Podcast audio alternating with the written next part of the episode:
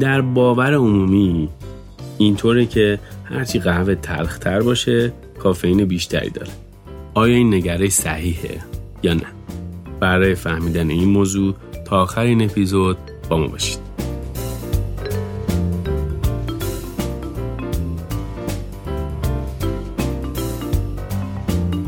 ساختار شیمیایی تلخی در قهوه. عامل تلخی در طعم قهوه چه ساختاری در ترکیب شیمیایی اونه؟ در باور عمومی اینطور جا افتاده که عامل اصلی تلخی در قهوه وجود کافئینه و حتی در تصور عامه هرچه قهوه تلختر باشه کافئین بیشتری در وجود داره. اما در چه حدی نگرش صحیحه و ارتباط تلخی قهوه با کافئین به چه صورت؟ اگر کافئین عامل اصلی تلخی در قهوه نیست پس چه ساختاری سازنده مزه تلخی در این نوشیدنی تلخی. کافئین به طور میانگین یک ممیز دو دهم درصد از حجم کل وزن دونه سبز قهوه برشته نشده عربیکا رو تشکیل میده و مزه تلخی داره. کافئین در برابر فرایند برشتکاری بسیار مقاوم و حداقل تخریب در ساختار مولکولی خود رو در طول برشتکاری تجربه می‌کنه و در طول فرایند برشتکاری مقدار بسیار ناچیزی کافئین از دست میره. بنابراین با توجه به اینکه وزن از دست رفته معمول در برشتکاری قهوه تخصصی باید حدود 14 درصد باشه میشه گفت بسیاری از مواد علاوه بر از دست دادن رطوبت تجزیه نیز میشن در حالی که ساختار کافئین نسبتا پایداره. بنابراین کافئین پس از برشتکاری درصد بیشتری از جرم دونه را تشکیل خواهد داد.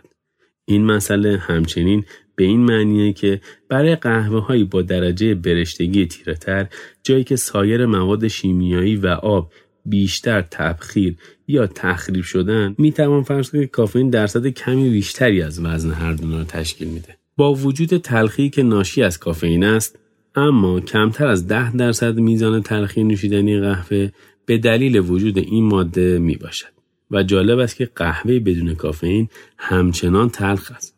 بنابراین ترکیبات دیگه ای وجود دارند که در ایجاد مزه تلخی نوشیدنی قهوه های اهمیتن تیریگانلین با کافئین در یک گروه شیمیایی طبقه بندی میشن یک آلکلوید در زیست شناسی گیاهی که اغلب در گیاه نقش آفتکشی طبیعی داره. فراوانی این ماده شیمیایی در قهوه سبز تقریبا به اندازه کافئینه. این میزان به طور میانگین کمتر از یک درصد بودن. اما جرم نهایی اون در قهوه در طول فرایند برشتکاری کاهش پیدا می‌کنه. تحقیقات نشون دادن که میزان کاهش این ماده به طور متوسط پس از فرایند برشتکاری دچار کاهش 90 درصدی شده. تیریگانلین بسیاری از ترکیبات معطر را با همراهی عطر تعمهایی مثبت مانند پیرازین ها، فورانس، آلکلید پیریدن ها و پیرول ها تولید می کند و این در حالی که مزه تلخی را نیز منتقل می کند. همچنین تریگانلین موجب تولید نیاسین یک ویتامین مهم گروه غذایی بی می شود.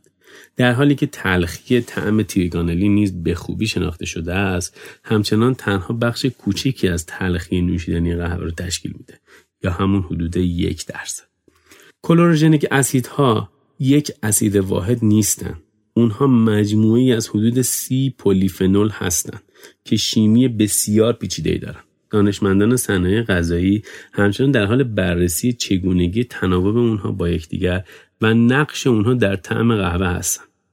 کلوروژنیک اسید موجود در قهوه به دلیل ظرفیت آنتی اکسیدانی قوی و مزایای بالقوه اون برای سلامتی به طور گسترده مورد مطالعه قرار گرفته. میزان chlorogenic acid موجود در قهوه 5.5 تا 8 درصد حجم دونه سبزه که در طول فرایند برشتکاری تا درجه متوسط حدوداً 50 درصد از میزانش کاسته میشه. ارتباطاتی میان طعم فلزی یا همون metallic taste و احساس دهانی خشک یا همون drying mouthfeel وجود داره اما تأثیر chlorogenic acid بر طعم قهوه دم‌آوری شده به خوبی مشخص نشده در حالی که مطالعات اولیه نشون دادن که کلوروژنیک اسید مزه تلخی داره با افزودن ماده با خاصیت بافری برای پوشش اسیدیته می‌تونیم تلخی اون رو غیر قابل تشخیص کنیم. این امر نشون میده اونچه که ارزیابان حسی تجربه می‌کنن اسیدیته کلوروژنیک اسیده نه تلخی با این حال کلوروژنیک اسیدها پیش ساز دو ترکیب مهم هستند که مسئول تلخی در قهوه بوده و در طول فرایند برشته کاری ایجاد می شوند. لاکتون های کلوروژنیک اسید که به عنوان کوینیت ها و فنیلیدان ها نیز شناخته میشن. تلخی در درجه برشتگی متوسط کوینیت ها اجزای کلیدی تشکیل دهنده تلخی موجود در قهوه های با برشتگی متوسط هستند و تلخی دلپذیری که در قهوه انتظار میره کمک می‌کنن. quinide ها که مشتقی از chlorogenic acid ها هستند گروه بزرگی از مولکول های مرتبط بوده و هنگام ایجاد میشن که بخش اسید کوینیک در chlorogenic acid تحت لاکتونیزاسیون قرار می‌گیره و با خود واکنش نشون میده و یک ساختار حلقوی ثانوی ایجاد می‌کنه. در آزمایش موضوعی که در قسمت قبل مطرح شده تعدادی از quinide ها را از قهوه دم‌آوری شده با اولترافیلتراسیون مجزا کرده و به تدریج مولکول های بزرگتر رو از نوشیدنی قهوه جدا کردن تا تعیین کنن که کدوم قسمت قهوه بیشترین مزه تلخ رو دارن. تا یادم نرفته بهتون بگم که برای دیدن عکس های مرتبط با این مقاله به وبسایت جاو کافی بیاین توی قسمت مقالات این مقاله رو پیدا بکنید و عکس های اون مقاله رو ببینید. تلخی در قهوه تیره برشت. هنگامی که برشتگی قهوه تیره تر میشه از تجزیه کافیک اسید که خودش از تجزیه کلوروژنیک اسید به اسیدهای کوینیک و کافیک تبدیل شده است فنیلیندان ها تشکیل می شوند. اسید کافیک با حضور حرارت به چهار مولکول وینیل کاتکل تجزیه می شود.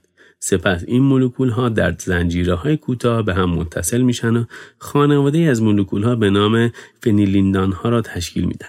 این ترکیبات اگر به تنهایی چشیده شوند تلخی ماندگار و تندی دارند که یادآور قهوه اسپرسو تصور میشه که در افزایش تلخی قهوه تیره برش نقش دارند این ترکیبات بسیار کنتر از کوینیدها در آب حل میشن و به نوبه خود دیرتر از کلوروژنیک اسیدهای اصلی گیری میشن.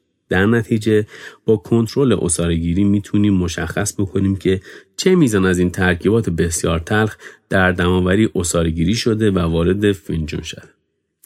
این ترکیبات بسیار کنتر از کوینید ها در آب حل میشن و به نوبه خود دیرتر از کلوروژنیک اسیدهای اصلی اسارگیری میشن. در نتیجه با کنترل اسارگیری میشه مشخص کرد که چه میزان از این ترکیبات بسیار تلخ در دماوری عصاره گیری شده و وارد فنجان می شود. در گزارشات آمده است کوینیک اسید طعم تلخ آسپرین مانندی دارد و همچنین اسیدیته و حس گسی در قهوه را تقویت می‌کنه. فرایند برشتکاری میزان کل کوینیک اسید در دونه های قهوه را افزایش میده که از شکست مولکول های کلوروژنیک اسیدها به وجود می آید. حین انجام برشتکاری ویرز و همکاران به این موضوع اشاره کردند میزان کوینیک اسید از 6 ممیز 87 گرم در کیلوگرم در قهوه برشته نشده با وجود 6.5 درصد وزن از دست رفته به میزان 9 ممیز 12 صدم گرم در کیلوگرم افزایش می‌یابد. معمولا به دلیل شباهت اسمی کوینیک اسید با کوینین اشتباه گرفته می شود. کوینین ترکیب تلخی است که عامل عطر و طعم در آب detox می باشد. در واقع این دو مولکول های نامرتبط هستند که ریشه اسمی مشترکی دارند چرا که هر دو در اصل از پوست درخت چینچونا استخراج شدند منبع این مقاله وبسایت باریستا حاصل تلخی چه مقدار است